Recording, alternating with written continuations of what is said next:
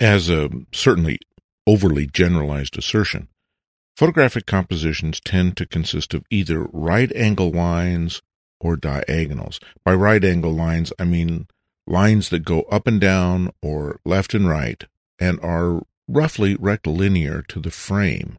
They parallel the edges of the frame. Right angle compositions emphasize stability, solidity, timelessness, and rectitude. They're the kinds of things we see in bank buildings. I'm reminded of that great image by Paul Strand of Wall Street. All rectilinear images, the buildings going up and down, the verticals rectified with the edge of the frame. And we could probably think of lots of others. And the other alternative, if photographic compositions aren't right angles, then they're usually diagonals or perhaps curve movements. And those kinds of compositions emphasize movement and life and change and the flow of time or the flow of water, even.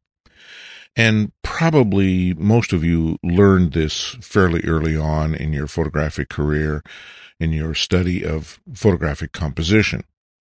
But I want to take that one step further because it occurs to me it's a more powerful tool than might meet the eye at first glance. That is to say, when you approach a subject in the world of any kind whatsoever, maybe the first thing to ask is Do you want your subject to be seen as rectilinear and stable and solid and timeless? And if so, then compose in verticals and horizontal lines. So it's not just reacting to the subject, it's strategically positioning your camera so that you can create diagonals. And that can be done in something as chaotic as a forest because you have trees that grow up and down, or there are trees that are diagonal or you can make them diagonal in your composition by twisting the camera, by positioning yourself underneath the tree, etc.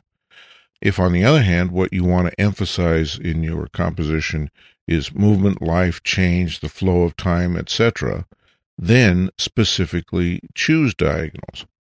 It's a lot easier, in my opinion, to choose a diagonal from a rectilinear subject than it is to create a rectilinear subject from a diagonal. So there are some challenges when you choose to strategically employ either diagonals or rectilinear lines.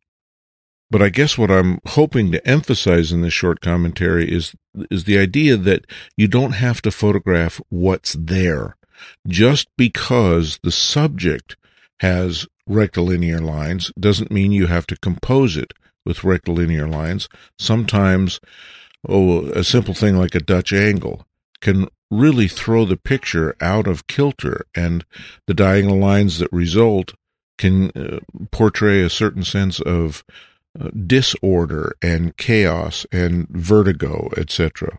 It's far too easy to just say, well, the thing in front of me is a diagonal, so I'll photograph it as a diagonal or the thing in front of me is rectilinear, so I'll photograph it as rectilinear.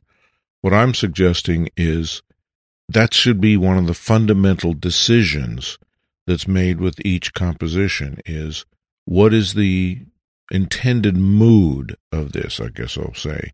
Do we want the mood of this image to be solid and stable, or do we want the mood to be lively, transitional, flowing, subjects that present themselves in one way can be photographed in the opposite way with creative camera positioning, camera angles, Dutch angles, things like that, and perhaps even lighting.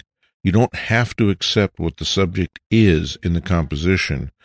Instead, it's a much more powerful strategy to purposefully create the kind of sensation that you want by learning how to convert from one form to the other through photographic processes rather than just accept what the world presents you.